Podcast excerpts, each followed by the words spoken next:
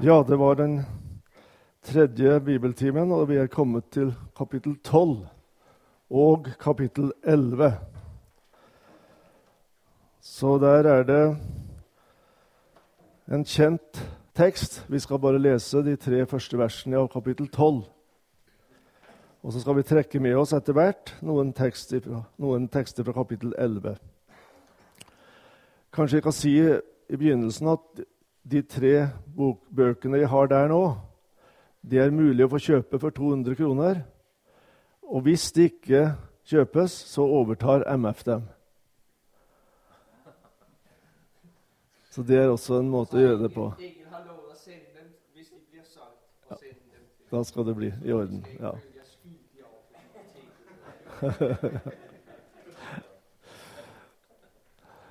ja vel. Men vi må be sammen først. Herre himmelske Far, vi takker deg for at vi kan få komme fram for ditt ansikt. Takk at vi skal få komme fram for deg med alle bekymringer som kan gnage oss fra dag til dag. Og vi kan komme til deg inn i ditt lys med alle våre synder. Vi ber, Herre, at du må velsigne oss. Vi ber om at du må velsigne denne dagen, undervisningen her. Ta det også særlig av Kurt Larsen, som er hjemme, og som skadet seg i går. Vi ber om at han må frisk, blir fort frisk igjen. Og vi ber om at vi må alle sammen få leve godt og rett med deg, slik som vi ser i teksten i dag at det er mulig. Vi ber i Jesu navn. Amen. Hebreerbrevet 12, 1-3.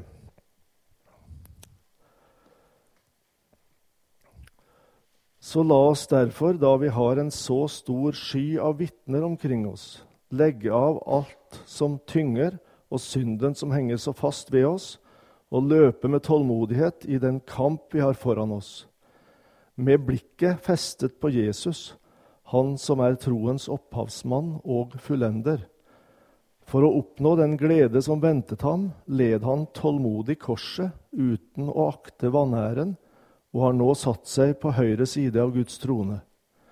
Ja, gi akt på ham som utholdt en slik motstand fra syndere, for at dere ikke skal gå trett i deres sjeler og bli motløse. Det var især eh, vers 1 vi skal stanse opp ved. Men vi må begynne med et uttrykk fra vers 2. Det dreier seg om en glede. For å oppnå den glede som ventet ham, led han tålmodig korset. Det er en glede som venter også Guds folk. Første timen hadde vi uttrykket 'hvile'. Vi ser fram til hvilen. Hvile, det er der hvile fra sine gjerninger, leser vi. Sannsynligvis dreier det seg både om hvile fra trengselen, hvile fra konfliktene, for det var det mange av, men også hvile fra gjerninger, fra utfordringer de sto i, hvile fra oppgaver de hadde tatt ansvar for. Eh, like som Gud fra sine gjerninger Gud hadde gjort seks skapelsesdager med mange gjerninger. Han hvilte på den sjuende dag. En kristen er ikke kalt til passivitet. Han er kalt til å gjøre gode gjerninger. Og på den ytterste dag skal han få hvile fra sine gode gjerninger. Kristen etikk er oppdragsetikk, er det sagt. Det er ikke bare å si nei til ting, men det er utfordringer å gå inn i. Og det kan være slitsomt. Og så kommer en evig sabbatshvile. Men begrepet hvile kan også ende med kjedsomhet. ikke sant? En hvile kan til slutt bli kjedelig hvis det ikke er noe å ta seg til. Så bruker her eh, teksten 'gleden som venter'.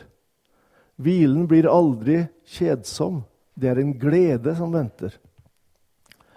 Håpet vårt er en glede, og Jesus er forløperen til den gleden.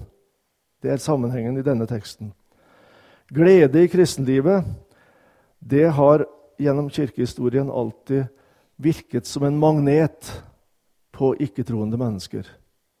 Disse eier noe vi ikke har, for de eier en glede. Jeg har hørt det mange ganger og møtt det hos folk som har blitt kristne. Den kristne gleden var den første dragkraften de opplevde. Den kristne sanggleden, f.eks. Hørte en jente fra Mongolia som hadde vært innom en kirke der de sang kristne sanger. Hun husket ikke tekstene, men hun så gleden.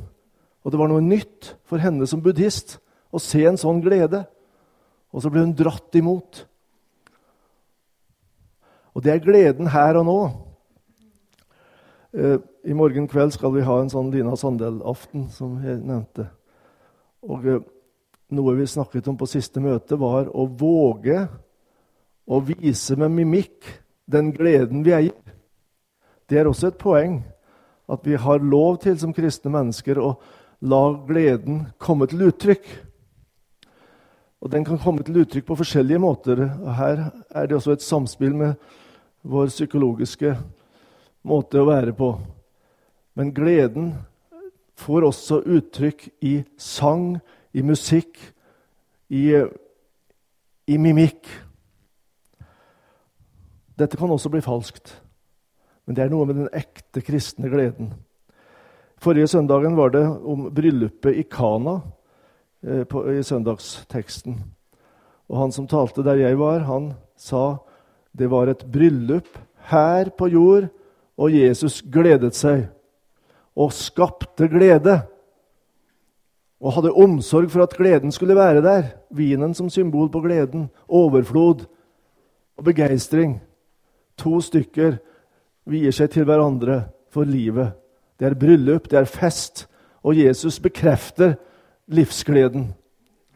Men, og det hadde han jo rett i, da, teksten handler primært om å være et tegn på den himmelske gleden. Bryllupet i himmelen, for å si det litt folkelig. Bryllupet her og bryllupet i himmelen. Det er liksom rammer inn kristenlivet. Brorson, som vi sang av nå, det var kanskje han som hadde oversatt den salmen, tror jeg, fra tysk. ja. Han sier et sted når himmelen er oss kjær og lys og yndig, da bliver Herrens hær i striden myndig. Det er noe med refleksen av, det vi gleder oss til, som slår igjennom her og nå. Og det skal gjøre det. Eh, det hender eh, noen studenter når de har vitnesbyrd eller deltar på et møte, snakker veldig begeistret om at vi skal til himmelen. og Uttrykksmåten kan nesten virke banal. Men jeg har vent meg til å se det er jo sånn det er.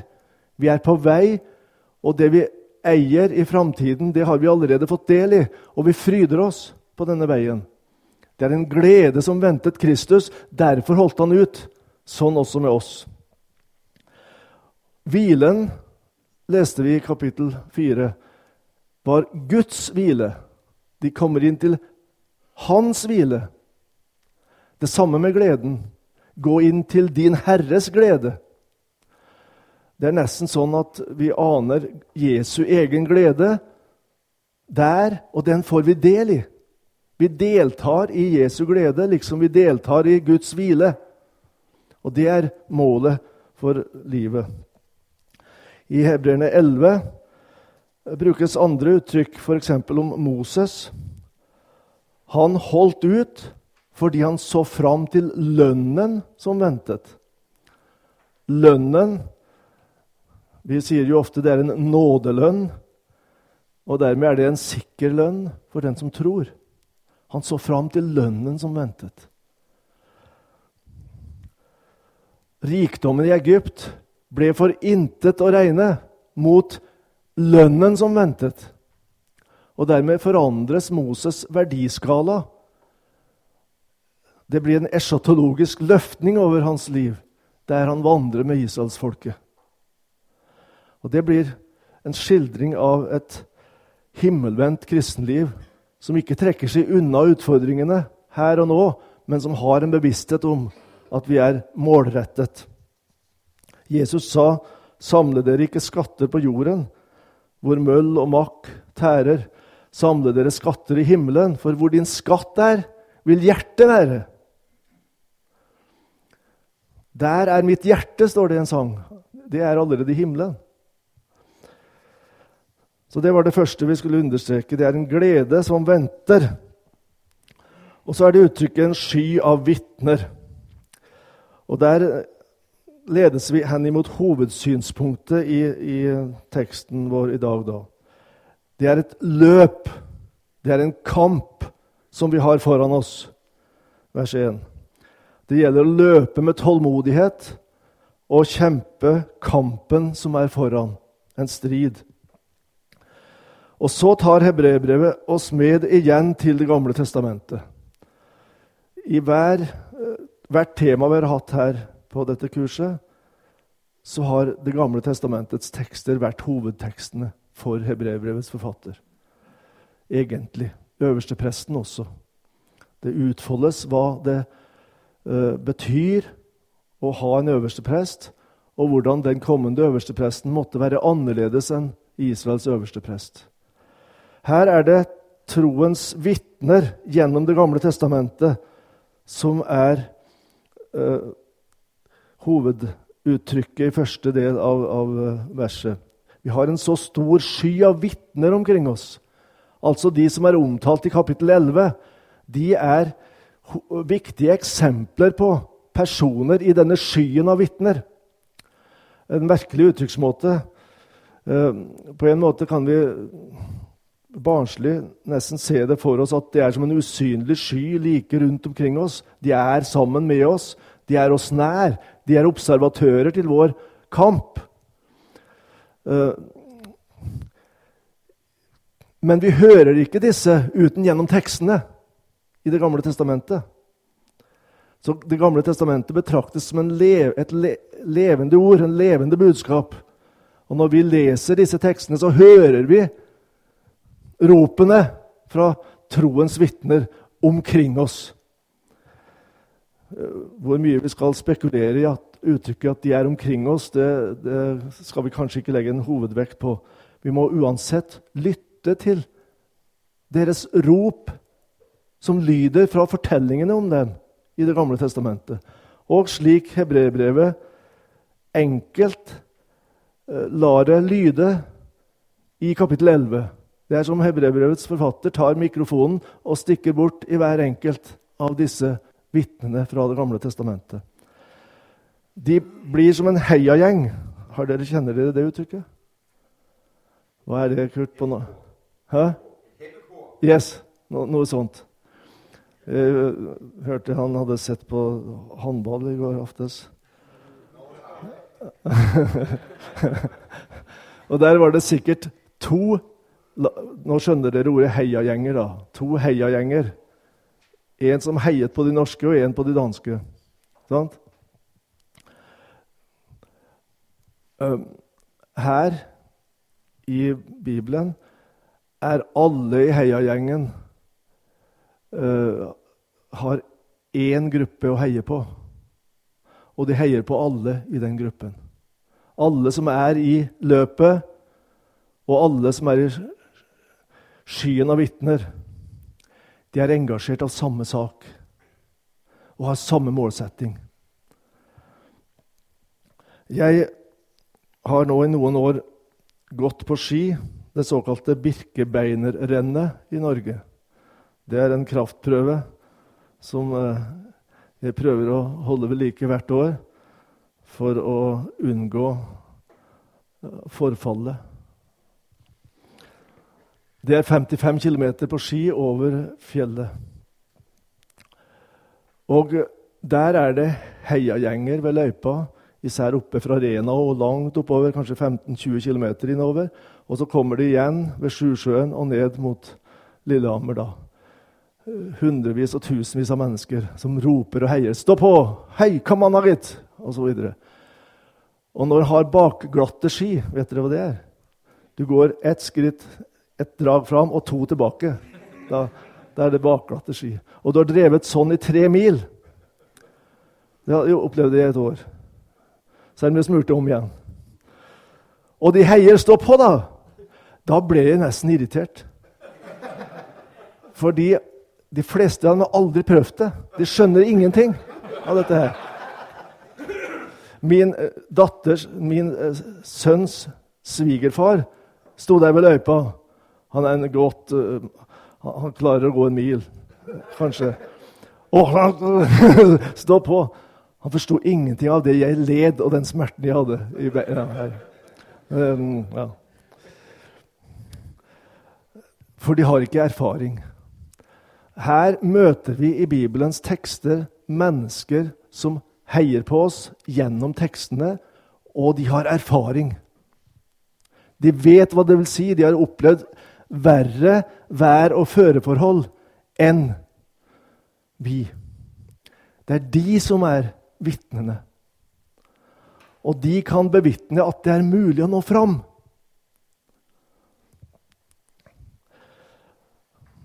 Før Birkebeineren så er det et underlig skue på standplassen på Rena. For der er det folk som veier ryggsekkene.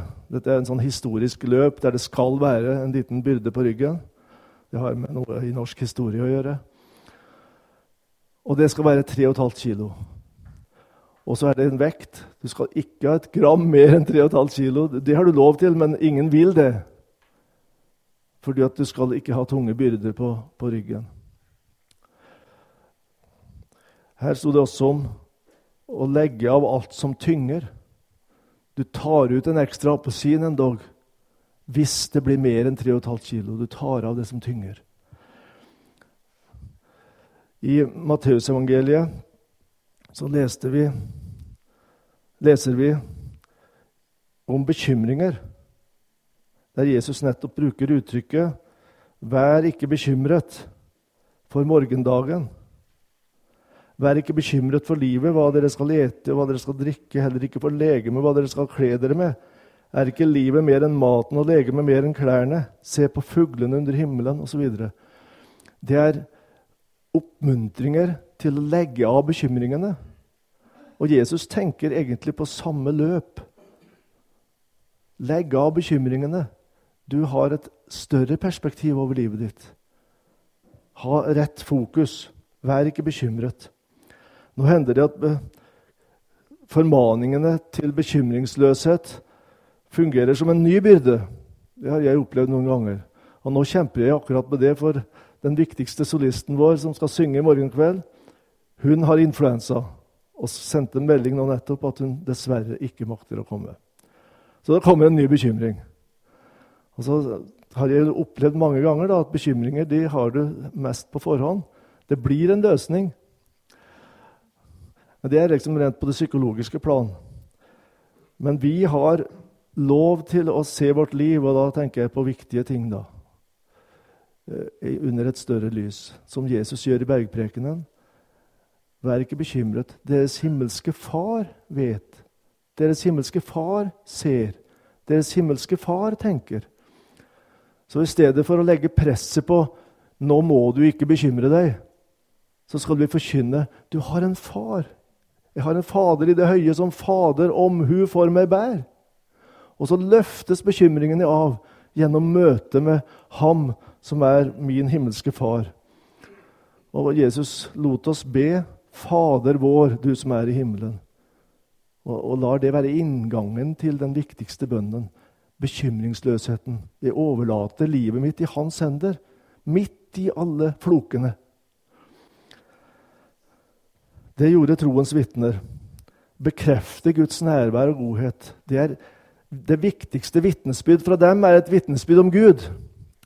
Det står riktignok i kapittel 11 at Abel fikk vitnesbyrd av Gud så de er vitner også på den måten at Gud vitner om dem og deres tro. Men eh, går vi inn i tekstene om dem og leser vi kapittel 11, så blir det hele et eneste stort vitnesbyrd om Guds trofasthet. Og denne Gud er den samme Gud i mitt løp gjennom livet. Regn med din frelser, så regner du rett. Og så sto det synden som henger så fast ved oss. Den skal vi også få legge av. Jeg er ikke helt sikker på hvordan det tenkes i dette uttrykket. her. Det kan også oversettes litt forskjellig. Men jeg ser for meg David, som nettopp hadde syndet, og som ikke ønsket å komme inn i lyset og legge det av og innrømme. Og da sier han at da jeg tidde, ble mine ben borttæret. Min livskraft svant som i sommerens tørke. Sela, leser vi. Og så kommer Davids måte å å gjøre dette på. Da bekjente jeg min synd for Herren og skjulte ikke min skam. Jeg sa, jeg vil bekjenne mine misgjerninger for Herren. Og du tok bort min syndeskyld. Og så kommer tekster om glede. Og da er livskraften vendt tilbake igjen. Det er noe av dette som en kristen skal få leve i. En kristen er aldri fri i sine synd, syndefri. Men han lever i lyset og opplever at Gud tar bort vår syndeskyld. Så vi står oppreist, som vi hørte om i går kveld av Leif Andersen. Vi kan møte medmennesker oppreist midt i det at vi er syndige mennesker. Så skal vi se litt på enkeltvitnenes vitnesbyrd. Jeg skal prøve å ta noen personer fra kapittel 11 som har sitt vitnesbyrd til oss. Her går jeg nok sikkert ut over eksigesen også i noe av det jeg tar fram, men kanskje er det likevel riktig. Når jeg leser kapittel 11, så hører jeg liksom denne korsangen ifra skyen. Løftene kan ikke svikte. Nei, de står evig fast. Og Sara er solist. Hun skulle vært med i morgen kveld. For det står om henne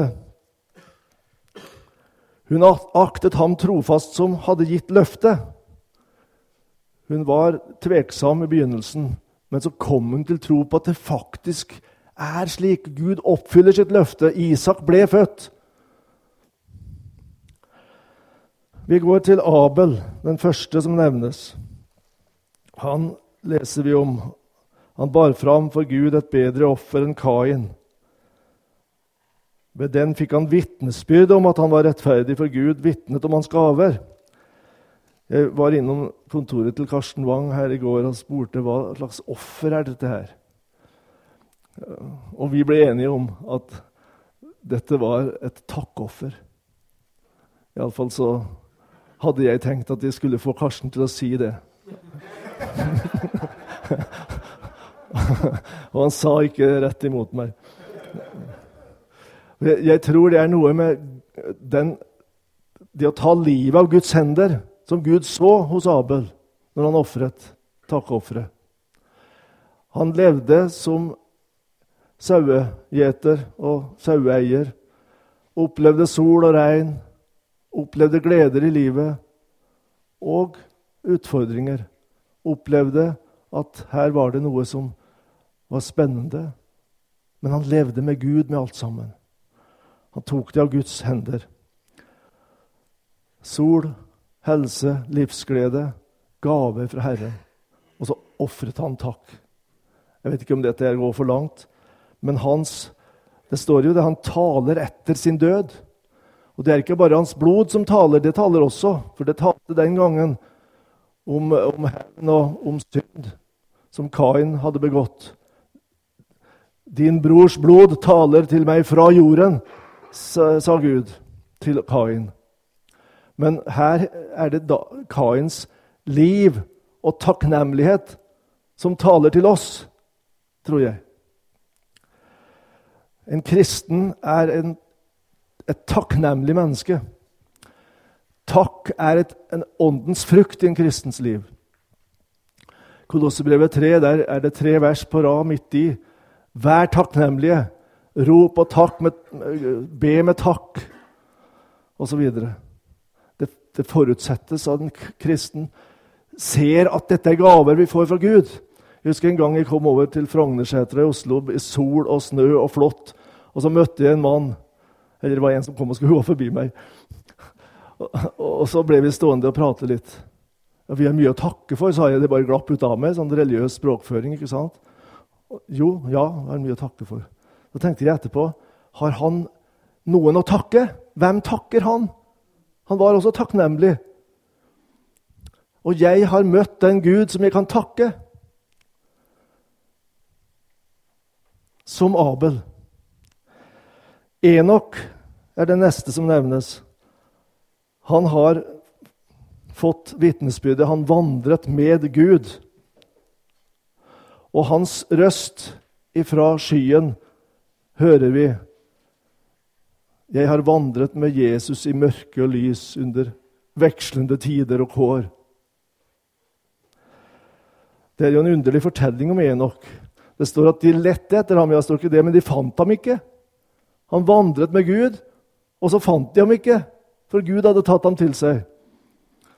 Du ser for deg at de begynte å lete. Nei, han er ikke her. Han hadde et fortrolig forhold til Gud. Og det er det som da er vitnesbyrdet hans her til oss. Lev nær Herren i livet ditt. Hold dere nær til Gud, så vil Han holde seg nær til dere. Det blir ikke sånn for oss at vi kommer bort, for Gud tar oss til seg. Men det er noe med å leve i denne fortrolige nærhet til Herren, som Enok gjorde. På en stor stein på nabogården hjemme, der en av mine forfedre var gårdbruker, så står det ritet inn med runeskrift Kjære børn, hold fast ved bønnen. En kristen er en som ber, for han ligner Enok. Vandrer med Gud. Og vi kalles inn i dette fellesskapet med Gud på troens vei. Noah, vers 7 i kapittel 11, bygde i hellig frykt en ark til frelse for sin husstand etter at han var blitt varslet av Gud om det som ennå ikke var sett. Ved tro fordømte han verden og ble arving til rettferdigheten av tro. Gudsfrykt kjennetegnet Noah. En respekt for Gud. Ikke en redsel for Gud, men en respekt for Gud som gjorde at han lot Guds ord ha makten over prioriteringene i livet. Til og med når han måtte gjøre ting som de andre smilte overbærende av. Å bygge en ark midt inne på på land. Kanskje naboene smilte, men de merket faktisk et stikk i samvittigheten. Ved sin tro fordømte han verden. Vi har nå levd lenge i en periode da en kristen skal absolutt passe på å oppføre seg sånn at han ikke fordømmer noen. Ikke Men om, om Noah står det han fordømte verden. Hva betyr det? Det må bety at hans liv, hans respekt for Gud, hans omsorg, ble en påminnelse til andre om at vi skulle også ha hatt et riktig forhold til Gud. Så blir det et eller annet som virker fordømmende midt oppi at de ser her er det en som lever annerledes. Vi har en eritreisk student i min klasse på Fjellhaug. Hun er alenemor, bor på Grorud. Og når vi holdt på med bergprekenen, så fortalte hun at hun på jobben hennes opplever at hver gang hun kommer inn i rommet, og de banner og sverger og snakker stygge vitser, så plutselig stopper de med det. Hva er det, hva er det som skjer? De kjenner et stikk. Hun kommer. Og de er ikke sinte på henne. Men, men hun, hun, fortalte det ganske enkelt. Hun merker at de forandrer seg når hun kommer. Og Det er noe av det samme her. Det er en respekt for den som vil våge å leve med Herren. Og Kanskje er det også fordi at de merker hos henne en omsorg. Hun vil oss vel. Jeg kjenner henne og vet litt om hvordan hun, fungerer i sitt miljø. Lys og salt. La deres tale være krydret med salt, sa Paulus. Her er vi et vanskelig tema, for dette kan fort bære galt av sted hvis vi kristne begynner å kritisere andre for all verdens ting. Så det må ikke være på den måten, men det må være at de ser en annen prioritering i livet som minner dem om at det er noe vi skulle hatt tak i. Slik var det kanskje med Noah. Abraham han ble satt på prøve. Det er underlig kapittel 11. Det er en lang tekst om Abraham. Og så kommer en oppsummerende tekst om dem alle. Og så er det som hebreerbrevets forfatter husker Jo, jeg må også nevne den episoden da Abraham måtte ofre Isak. Og så kommer det i vers 17. Han ble satt på prøve. Og det var mørkt i Abrahams liv. De aner det av måten Første Mosebok forteller dette på. Korte, knappe setninger. De gikk, de to, alene. Og Isak spør, 'Hvor er lammet?' Her er veden, her er, off, her er ilden. Men Og så går de videre. Gud har nok en plan, Isak. Og så går de videre. Og når han da går tilbake, så tenker jeg da har lyset kommet opp, og så kan han vitne. Løftene kan ikke svikte. Gud holdt sitt ord midt i det at han førte meg gjennom et slikt mørke. Han ble satt på prøve. Hvor underlig er du i alt hva du gjør? Hvem kan dine veier forstå? Det er sanger Abraham vil vi skal synge. Men ett er dog sikkert, den vei du meg før, for meg er den beste å gå. Gud holdt sitt løfte om løftesønnen som skulle bli stamfar for dette utvalgte folket, Isak. Tvers igjennom det som var umulig å forstå for Abraham. Jakob, vers 21, er omtalt kort. Jakob var jo en slu og feilende mann. Så om han må det virkelig sies han opplevde Guds ufortjente godhet. Det er mange ting vi kan stusse ved i tekstene om, om Jakob. Men han kjempet med Gud, og han ba 'Jeg slipper det ikke før du velsigner meg'. Da var Jakob inne i en selverkjennelsesprosess. Det aner vi når Hosea skriver om denne teksten i Hosea 12. Jakob kjempet med engelen og vant. Han gråt og ba om nåde. Hva slags kamp vant han den gangen, når han virkelig var i den smerten av selverkjennelse at han gråt og ba om nåde? Det er en underlig kamp i kristenlivet. Vi holder fast ved Herren. Som kvinnen ved Kanans eine roper deg efter å blive deg still, før du til slutning på bønnen kan tegne Ammen, ja, ammen, det skjer som du vil. Er den kjent? Ja. Det er noe av det vi ser hos Jakob. Og han får velsignelsen. Og det heter etterpå han vant. Men han gråt og ba om nåde. Jeg tror Jakob har mye å fortelle oss fra skyen av vitner. Men det jeg ønsket å understreke også, det er det som står her. da. Han velsignet to av barnebarna sine.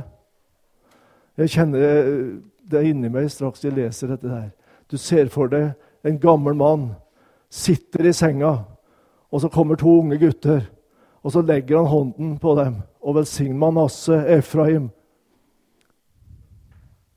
Og så tror han det nytter. En kveld jeg hadde bak kveldsbønn med et av mine barnebarn, så kom jeg på dette her, så tok jeg hånden på hodet og, og ba den aronittiske velsignelsen over jenta. Hun var helt stå, lå så stirret i taket. Det, det, det, dette er troens liv. Det går ikke an å påvise at det, hjelper. Men vi bærer barna våre og barnebarna fram for Herren og ber Han velsigne dem. Og så leser vi at han på norsk står det han bøyde seg over knappen på staven sin. I Det gamle testamentet står det jo at han, han var i senga. Så på, på, en måte ser jeg ei seng, jeg ser en stav, jeg ser en, et grep om, om, staven. Der tilber Jakob. Så de to guttene hører på. Besteforeldre som ber. Så barnebarn hører på. Det setter spor. Jeg har to-tre eksempler på det fra Fjellhaug om barnebarn som har ikke-troende foreldre. Men bestemor ja, Hun satt ikke kanskje ved sengekanten over en stokk, men hun kommuniserte med Gud.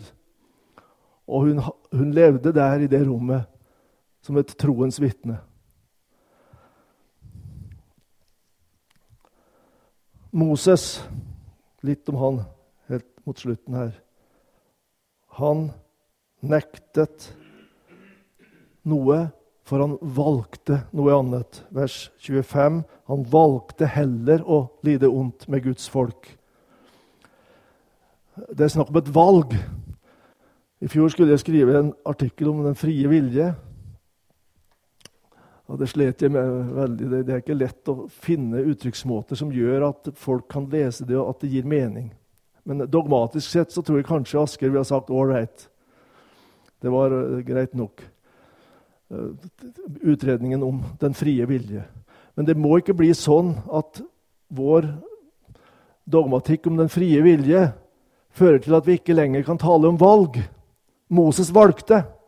Han sto for et valg, og han gjorde et valg. Og han valgte i lys av en prioritering som Gud hadde gitt, og Guds ord hadde gitt. Ett har jeg valgt, og jeg velger på ny i lyset av evigheten. På en måte er kristenlivet valg om igjen og om igjen. Jeg velger å leve med Jesus. Jeg har valgt å gjøre selskap med Guds enkle vandringsmenn. Det er noe av Moses' hemmelighet, tross alt. Han sto overfor et valg, og han valgte. Han valgte ved tro. Slutten av kapittel 11 det er eksempler på troens vitner som gjorde troens handlinger. Det står om hva de, hva de drev med, og, og de gjorde store ting for Herren. Vi kom på det uttrykket 'våg store ting for Gud', 'vent store ting av Gud'. Det er også et refreng vi kan lese oss til av kapittel 11. Våg store ting. Vent store ting. Også i dansk kristenliv og kirkehistorie og misjonshistorie er det noen som har gått i tro. MF ble opprettet av og kjempet fram helt sikkert av noen som hadde en tro for at dette vil Gud. Og Sånn har det vært eh, gjennom menighetens og misjonens historie. Noen har gått i tro. De har sett den usynlige og holdt ut.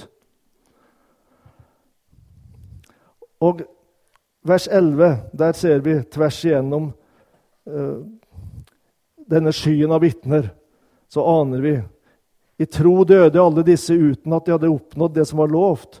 Men de hadde sett det langt borte og hilste det, og de bekjente at de var fremmede og utlendinger på jorden. Det er også merkelig uttrykk. De hadde sett det usynlige. Det er jo understreket at han så den usynlige. Det var som han så. Og her står det de hadde sett det langt borte, og de hilste det. De løftet hånden. Jeg har sett eh, femmilsløpere ved Frognersetra som skal ned til Holmenkollen, og de ser ned, nærmest. Og de vet nå er vi der snart. Ja, De løfter ikke staven, de gjør ikke det, altså, men du aner blikket. Ja. Nå er vi snart framme. De hilste det, og de bekjente at de var utlendinger, fremmede på jorden. Det er en bekjennelse, dette. Det blir eh, en annerledeshet midt i vårt skjebnefellesskap med andre i denne verden, hvor vi kalles til å øve omsorg. Så er det å bekjenne at vi også er fremmede i denne verden. Jeg hadde litt for mye stoff, men jeg skal si bitte litt i to minutter til om Jesus. For det er i forlengelsen av teksten om skyen av vitner så rettes liksom blikket vårt imot Jesus. Det er som vi skal høre på skyen av vitner, hva de sier, men blikket vårt skal være mot Jesus. Med blikket festet på ham som og gi akt på ham som. Se på ham. Og det, det er jo viktig å, å forkynne til enhver tid. Om å forkynne Kristus, male Kristus korsfestet, sånn at han blir sett. Og folk ser hva er det han har gjort for meg. Hva betyr han for meg? Den som ser Sønnen og tror på ham, har evig liv. Den kommer ikke for dom, men er gått over fra døden til livet. Den som ser Sønnen. Her er hovedaspektet Jesus som banebryter, står det i den danske oversettelsen.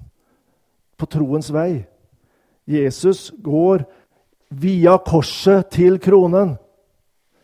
Og den, Det er modellen for et kristenliv. Vi går via korset til kronen. Han avviste Satans forsøk på omveier. Han led tålmodig korset. Han utholdt vanæren og har nå satt seg. Har blikket festet på ham. Der ser du modellen. Det er jo det som Paulus også skriver på en litt annet aspekt. Dø og oppstå med Kristus. Oppreist til et nytt liv. Her er det smerten ved å være annerledes i denne verden og gleden ved å ha et mål som venter oss. Troens banebryter og fullender. Og han vil selv være nær, helt nær. Jeg er med dere alle dager i dette løpet. Amen.